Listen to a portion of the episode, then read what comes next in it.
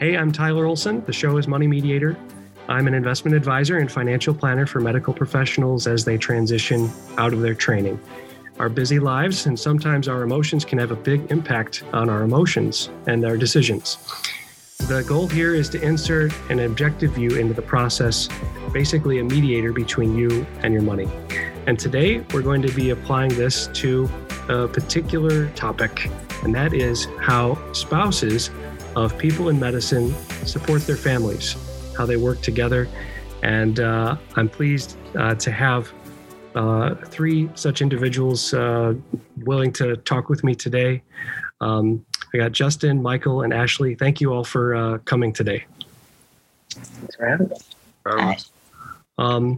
us. As we had discussed before, a few questions that we could just kind of discuss. But beforehand, I was hoping just to get a little background on each of you to kind of get some context. Justin, would you mind starting, about yourself and your spouse? For sure. So my fiance and I are currently living in New York City on the Upper East Side. She is a maternal fetal medicine fellow at Einstein in the Bronx. Before that, residency was in Worcester, Mass., the University of Massachusetts, and medical school at George Washington University. Before that, we actually met while both of us were in undergrad. So I've been there for the whole journey now. And we're looking forward to what's next. What else can I tell you? Anything? No, that's great. Thank you. Okay, good. Yeah. And Ashley, how about you? Ashley, I'm married to Nick. He is in last year of med school. We just matched for emergency medicine from Madison, Wisconsin. So getting ready to move. Yes. We have two children, and so I am the mom, the wife, and taxi driver, and everything else in the family. And I'm Michael. Me and my wife currently live in Utah, Salt Lake City. She's finishing up her second year of doing urology research, and we will be moving to Washington, D.C., to George Washington in, probably a few months. But yeah, I mean, that's pretty much it. I mean, we've been traveling pretty much all across the nation. Just, I'm originally from Texas. She's originally from Nigeria, moved in, came to the States, went to Baylor, and then transitioned up to New York, where she did her medical school, and then did 1 year of general surgery at was in New York Presbyterian Queens, and then again just fellowship here, and now we're transitioning back into residency for year two. So, and Michael, when did you meet the two of you? We met 2018. Okay. So yeah, that was after she was finished with all of her schooling, so I caught the back half of her residency. Okay, and so she's diving into year two. Year two, so this will be my first time actually experiencing the full, run of the residency. So we'll see how that is. I mean, not quite sure, but I mean, I'm sure we'll get through it. Yeah, I'm sure you will. You shall. Yeah. Well, yeah. So one thing that I wanted to ask all of you, and feel free, whoever wants to jump in. I was wondering, what sort of challenges that you, as the spouse of either the medical student or the doctor, what have you had to face, together with your spouse? What role did you have to play to support them? Any ideas there? I know for me, just with the start of it, again, when we were living in two different locations and then trying to relocate, that was probably the biggest challenge, because we had got married March of 2019. And then, so I'll try to condense it and keep it short. But we had our court wedding March of 2019. And then, so between then and June, we were married long distance. She was in New York, I was in Texas. And then I knew she was coming to Salt Lake, and I was okay, are we going to do this long distance? Are you going to be there for a little bit, or is it going to be long term? And, but just being married, I was like, no, I want to be there. So I didn't tell her. I quit my job. And so, and this was before I found a job in Salt Lake. And so we made that work. And coming up here, I was thinking, oh, you know, it'll be a nice, smooth transition. And then I realized that when I signed my contract, I took a $15,000 pay cut from moving from Texas to here. So also my wife did 1 year unpaid. So that first year moving here, I took that huge pay cut. And then it's like trying to be the only income coming in to navigate and kind of scramble by. But I mean, through all that time, I mean, like I said, our faith kind of plays a huge part in that. So it's like God was faithful through all of it. And we got through it. And then the next year grant was written. So a little bit of extra income coming in. But now we're kind of in the transition, having to move again. So, I mean, it's just, for me, it was more so still wanting to be the supportive husband and being able to be present and, you know, be where she's at. And then just the flexibility of not really feeling like my career is not somewhere where I feel like I have to just be grounded and rooted somewhere. So it's easy to kind of pick up and go to support her to, I guess, make sure that she ultimately, you know, gets to a place to fulfill her dream and her goal. So, I mean, that's kind of been what it's been for us. And I mean, and it's been working pretty well. I mean, there's been times where it's been difficult. Like I know now having to, it's like she has a job, so we're excited. But now it's like me needing to find a job before we move. And I know like that I tend to stress a lot during that of just not having that certainty of having a job going forward. But I mean, I know something will open up and work out. Yeah, I think two of the bigger challenges for us was because of the length of which we were together is like, we both had to go on that residency and medical journey together, which I think is both good and it's you know, fortifying.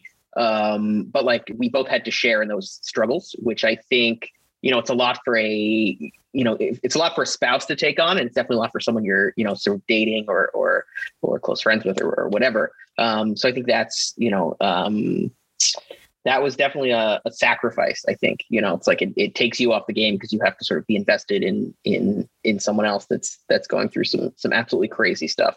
So I think, you know, I think that was probably one of our biggest challenges. And then, you know, it's like even with, I know in med school, we were in sort of a high cost of living for med school and residency. It's like, you know, it's like, I don't know what other people, you know, did that didn't have, you know, some additional cushion, but like, it doesn't, the loans don't cover, you know, like where we were living, like it doesn't cut it.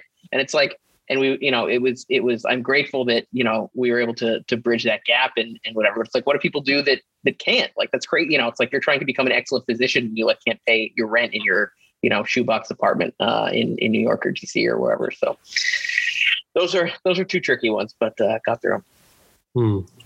Yeah. Add kids to the mix. It gets really, yeah, it's like, it's a whole nother thing. Yeah, we have two. Our oldest is 8. Our youngest is 4. And like I said, Nick always said the easiest thing he has to do is just go to med school because he comes home and I do the cooking, the cleaning, fold the laundry, put it away, get the kids to and from school, get them to and from their camps where they need to be. So I always joked with all his deans. I was like, where's my diploma? Like when you get his, like, where's mine? And it's a joke. Obviously, he's working really hard for it. For sure. But I truly think that I was lucky going into this. He was a fireman before med school. So I'm used to him not being home. So that aspect doesn't bother us. We do just fine. Yeah. But it's he's home, but he's in the office. Yeah. So he's not home. But he's home. It's like a team. Like, here's, you know, for a little kid, here's a present, but you can't open until Christmas. Right. Kind of thing. It's like, how do you explain to the kids that, like, yep, dad needs to go into that room for 6 hours and you can't talk to him? It's like, what? Yeah. You know? Yeah. Yes. It's hard and it's difficult. And you do make a lot of sacrifices going into this. And we will continue to make the sacrifices need be. And I've had to put my life on hold in some ways. I can't, you know, do the jobs I want to do because I can only work 9 to 5 because Nick's schedule won't allow him to take the kids to school or pick them up. Right. So it's hard. It's fun though. I can't imagine, just because we haven't experienced it yet, because we just have one child, but everything takes forever with children. And we just have one, like my wife and I, we were even talking about it last night, and I'm not, neither of us are in medicine, so it doesn't even compare, but just, I guess I can, the toll or the, not the toll, the amount of work that is on you, every day from the moment you wake up until you crash at night, it's so much. It's so much. Yeah. There's no sick days. Right. There's no sick days. Exactly. And you got, your husband bringing home stuff that he gets from the hospital, and the kids bringing home stuff they get from school. And then I'm just some days just dead on the couch. I'm and breathe. But yeah, it's, but it's different. I mean, one of Nick's classmates, the girl behind him, she has 9 kids. Wow. And I look and I'm like, how are you alive? How are you doing? And she is the med student. Oh, wow. Yeah. And she has, yeah, she is an amazing woman. I'm like, yeah. Ooh, the patience you have. That's a lot of kids. That's a lot of kids. They're great kids though. I've been around them a couple times and they are probably some of the greatest kids you'll meet, but it's, yeah. So with that workload, Ashley, that you mentioned, and maybe there's no good answer to this, or maybe there isn't a solution at the time, but are there certain habits or routines that you, if you have the opportunity or the time, just if you just get lucky enough to have it, are there certain things that help you to take care of yourself, or even just keep your, I don't know if mental stability is the right word, but I don't know, just something that helps you to be grounded? No. It's because it's a different day and kind of, our youngest daughter is she's passionate. It's what mood is Reagan going to wake up? Are we going to have a good day? Or are we going to have a difficult day? And when we have good days, it's okay, let's go to the park because she's going to be happy and cheerful all day and life's going to be great. So then those are my easy days. If she wakes up and she's in her no mood, it's just slow breaths day by day. My biggest thing is bedtime. I guess that's my safety. It's, I know all the chaos is going to end by 8:30. At 8:30, both the kids will be fed, clean, in their beds, and that's it. So I guess days that are rough, I just look forward to. I'm like, it's 5 hours till 8:30. I'll be okay, and stuff like that. And that's sad, and I'm sure some people are going to parent bash me on that, but there's days that 8:30 is just the best time of the day. I fully agree. Your kids are 4 and 8, you said? Oh yes, 4 and 8. Yeah. So I don't know what the sleep patterns are at that time, but I know for us, right now, our son, he's about to give up his last nap. He's kind of doing that. And so, but we still try to give him the chance, and my wife takes care of him for the most part. I'm working from home, so I hear everything that's going on. But by the time the evening rolls around, you're just that there can be that one touchstone that's just going to be okay, even if it was a really rough day, because of behavior or whatever is going on, there's that couple hours of quiet. Yes. So there's that. Yeah. How about you, Michael or Justin? What do you think? I think it's an interesting dynamic, nothing's permanent, right? So it's whether when your kids are up and you just need to get through something and whatever, or it's, the next rotation is ending or you're getting through your next year, however sort of terrible that individual moment may be, it's, it's temporary. Whether it's getting through med school or residency, it's yes, it's X years, but it's temporary. And the idea is hopefully it's worth it. And Justin, where your wife is at in her training, she's in, you said fellowship now. So does she have weekends off now? Yeah. So she now has a much more relaxed schedule, at least for the moment. her, she still has sort of some weekend call once in a while, but she's home, you know, most weekends by default, and a lot of clinics will end at, you know, 5, 6 o'clock. So we've seen each other more now than we have in probably the last 10 years. You know, she works from home on Tuesdays. And especially now with COVID, we've both been home a lot, which is definitely interesting. Interesting to see how we've both developed independently sort of at the same time, and also together when we're around for extended periods of time. So definitely interesting. How did you, what sort of things did you do when she was when she was an intern early on in her residency?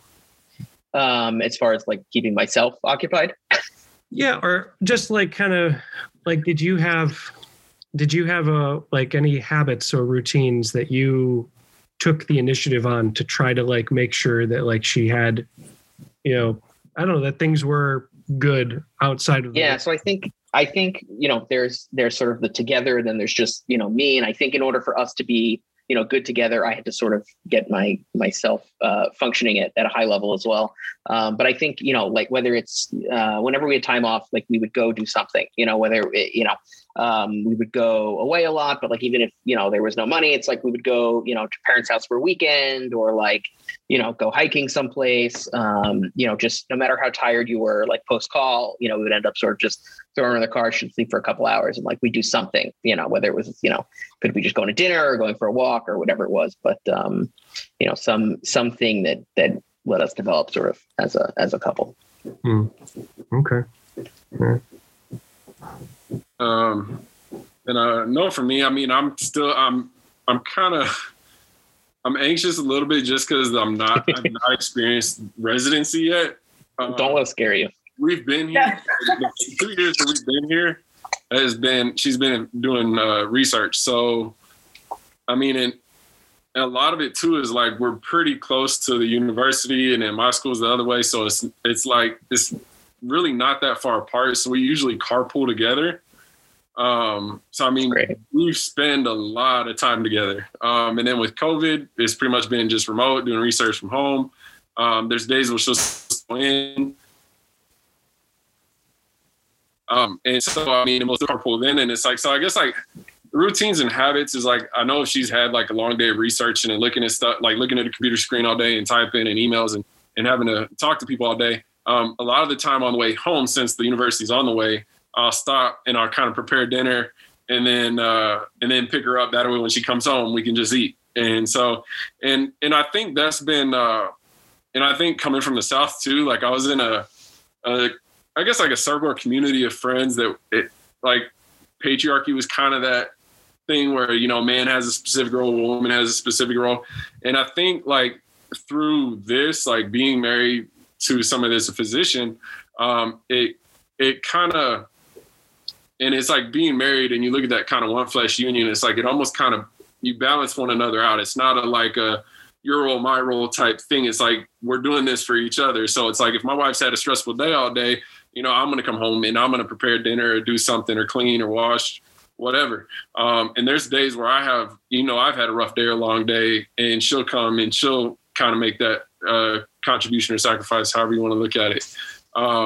And I mean, and with us, you know, with her doing research and stuff, me being an educator, it's like my summers are wide open. So during the summer, we get to spend a lot of that time together, weekends, she's off. And she's even when she was in residency at the beginning of our relationship, she's always been very intentional of not bringing work home with her. And I've been, when I first met her, like I literally would bend over backwards for like everybody at work. Oh, can you do this? Can you do that? You know, and I'd be there early in the morning. And it's the time you're putting into work that you're not getting paid for. You're just doing favors basically, and people are just using you. And so through meeting her, it's like I've learned to kind of say no. I used to be that yes man, people pleaser. And so, I mean, even being with her, I've kind of picked up the habits of not bringing work home with me as well. So as soon as my contract time is up, like that's it. And I come home. And I mean, we do walks at night, you know, when we get off home from work, you know, when we eat, maybe go out for a walk. Weekends, we'll go to the park and go for a run or a walk. We do a lot of hiking being in Utah. When we first moved here, we probably did maybe 1 or 2 trails every weekend. And I mean, and now one of the big habits we kind of started was she gets me. I've kind of had to sacrifice, I guess, and live on that residency kind of schedule. We'll get up at like 3 a.m., 3:30 in the morning to go to the gym. And that's kind of like our boost to kick off the day, you know. And it's like you kind of, and it's been nice because it's like it makes you feel accomplished. You got something checked off the list, like you're awake and your blood's going, and it's like, so it kind of gets you ready for the day. And then it's like at the end of the day, you get to just come home and relax. There's nothing that's really, you know, going to occupy your time too much besides just kind of, you know, just eating, relaxing, watch TV, catch up on how each other's day went and so on. Yeah.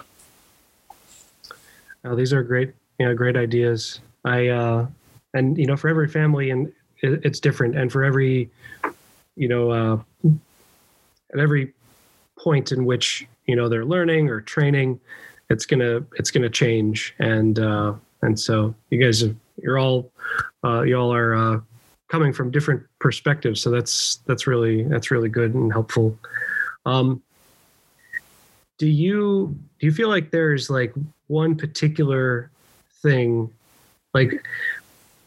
like Ashley, you mentioned that like sometimes Nick comes like, and he has to like come home and study, right? That's like the 6-hour thing.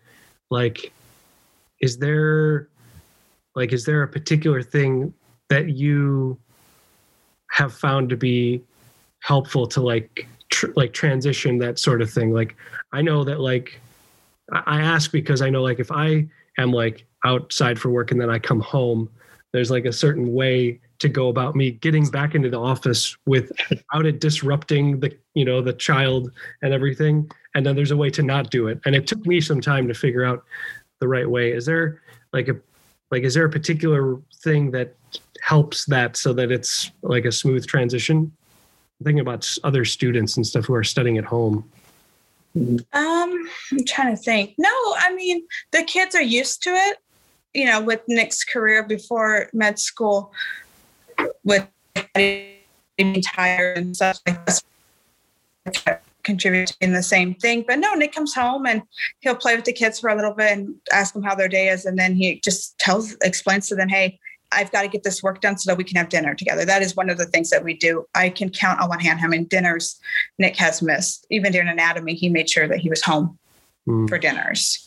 So if you're able to do that, I think that's important because dinner is important to us. But no, he just explains to the kids and lets me know, hey, I've got to do this class online, especially with COVID things. This last year have been more at home than normal, but we talk to the kids like they're little humans, and because they are, and they understand a lot more than people give them credit for. And Elijah's 8, and we'll be like, hey, we understand that you are 8 and loud and run around the house, but can you go run around in the backyard for half an hour instead of running up and down the hallways? Mm-hmm. And they go, okay. And that's it. Mm.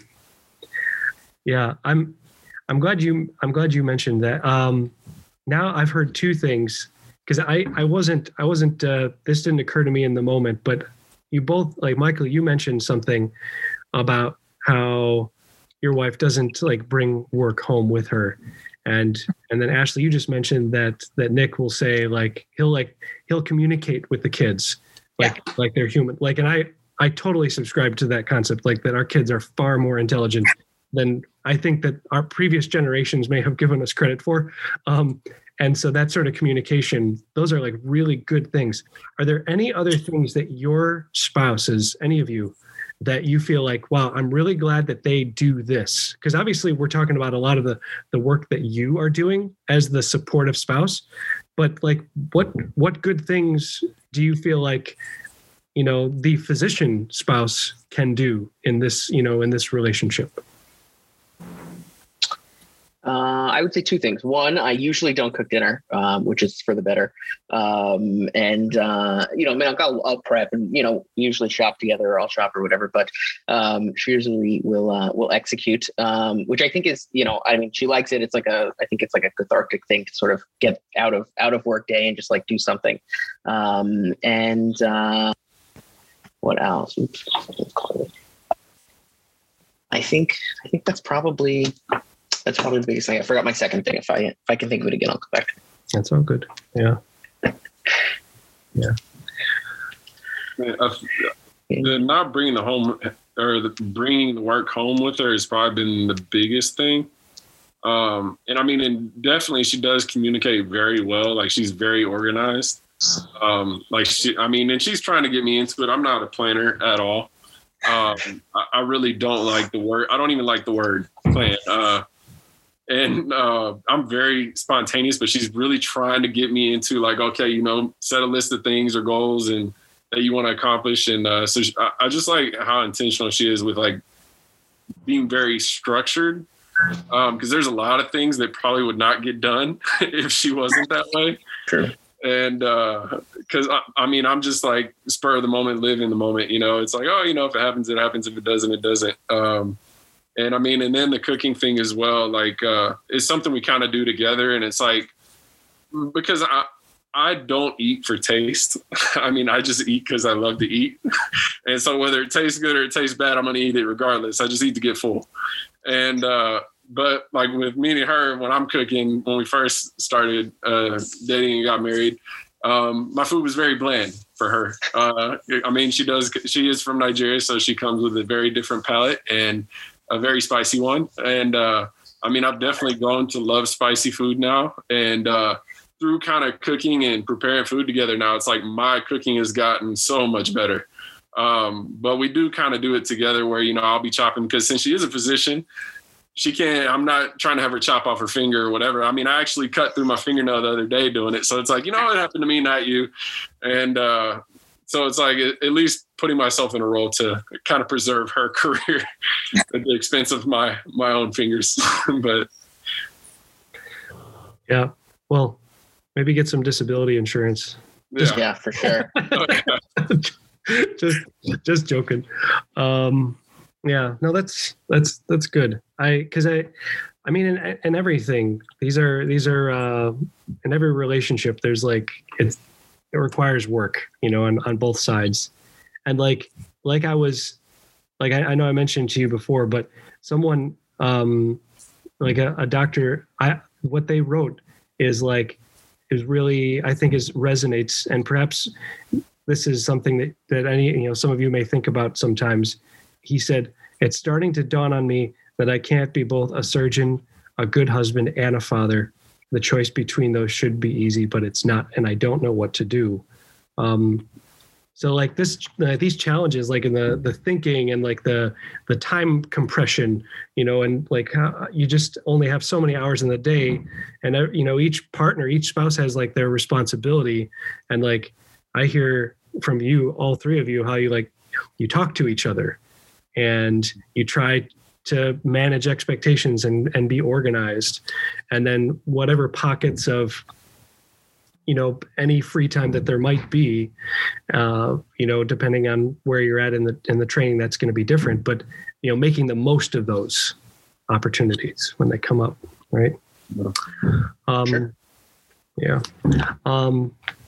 The other thing I wanted to ask is, okay, so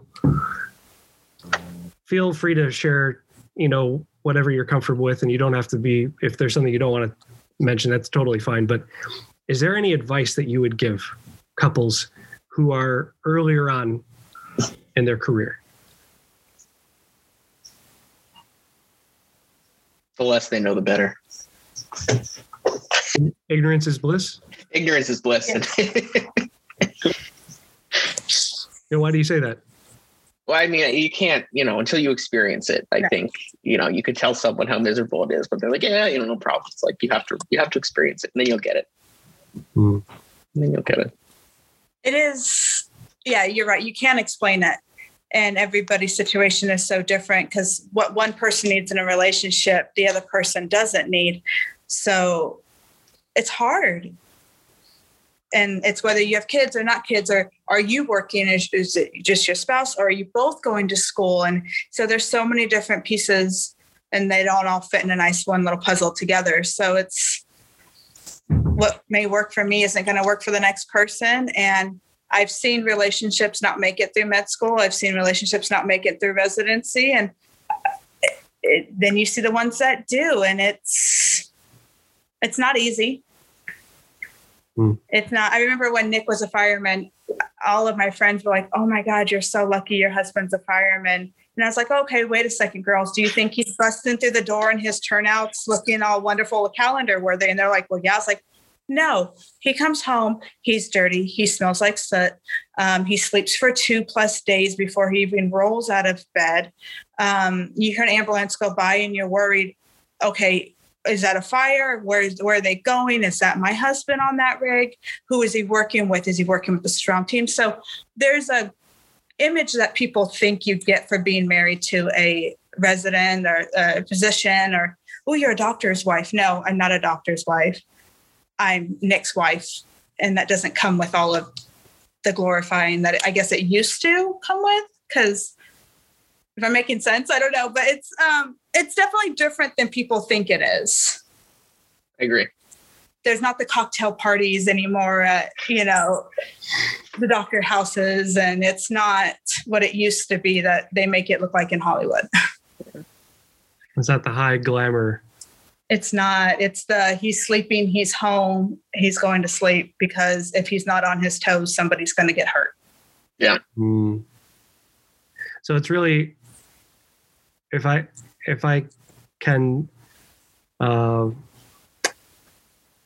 could identify the point, it sounds like you're saying be prepared for it to be, like, prepare for a rough time. Yes. It's not avoidable. It's not. And I don't think it matters what type of position they're going to be, if they're in residency, med school, or any job. There's your rough moments, but they pass, and you just, prepare for the worst and hope for the best. Mm. Yeah. I agree with Ashley. I mean, it's definitely not a one-size-fits-all thing. So we can give the best advice we can give, but I think it's one of those ones, until you've actually lived through it and experienced it yourself, you really aren't going to know 100% what you can handle. And I think that's where a huge part comes in, is communication, and kind of preparing them, at least, like, "Hey, this is what it's going to look like."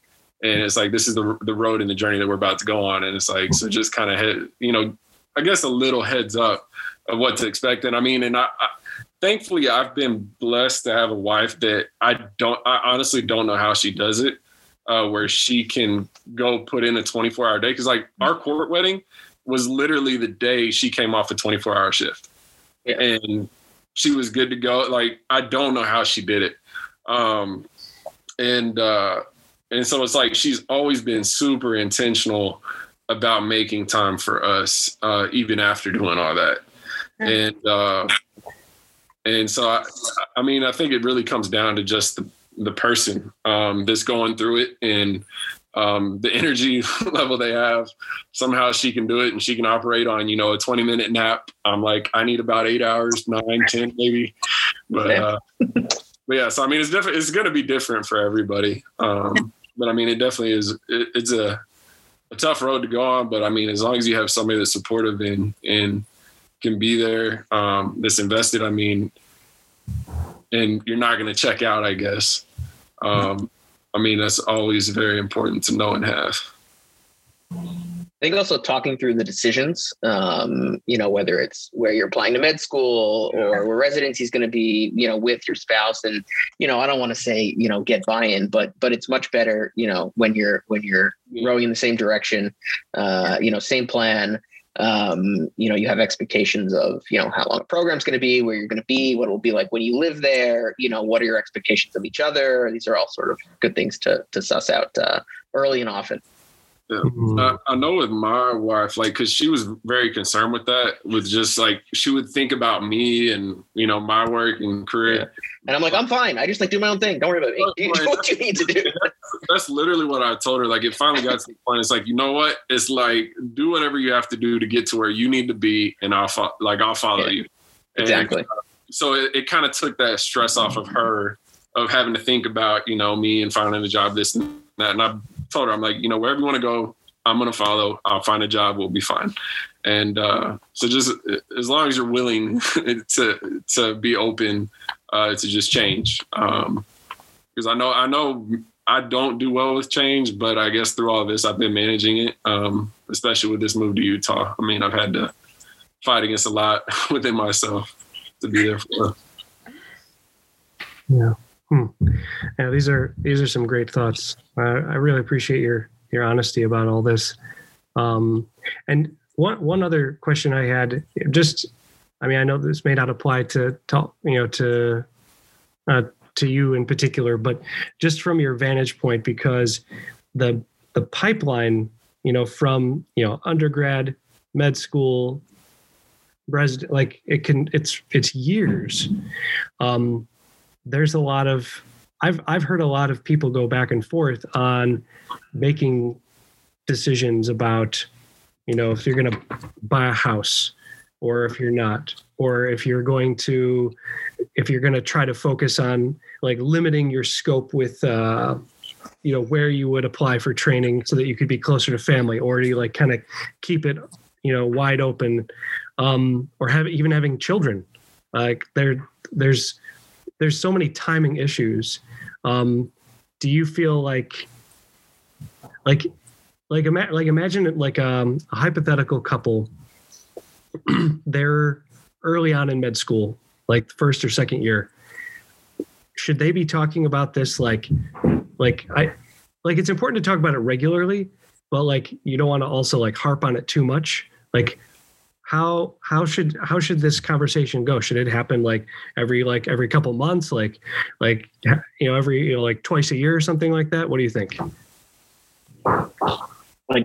For all of those three big decision areas, yeah. Family, house, and I think there's natural checkpoints, right? So like when you start med school, finishing med school into residency, there's not sort of a lot of for better or worse, your years between those are relatively decided for you.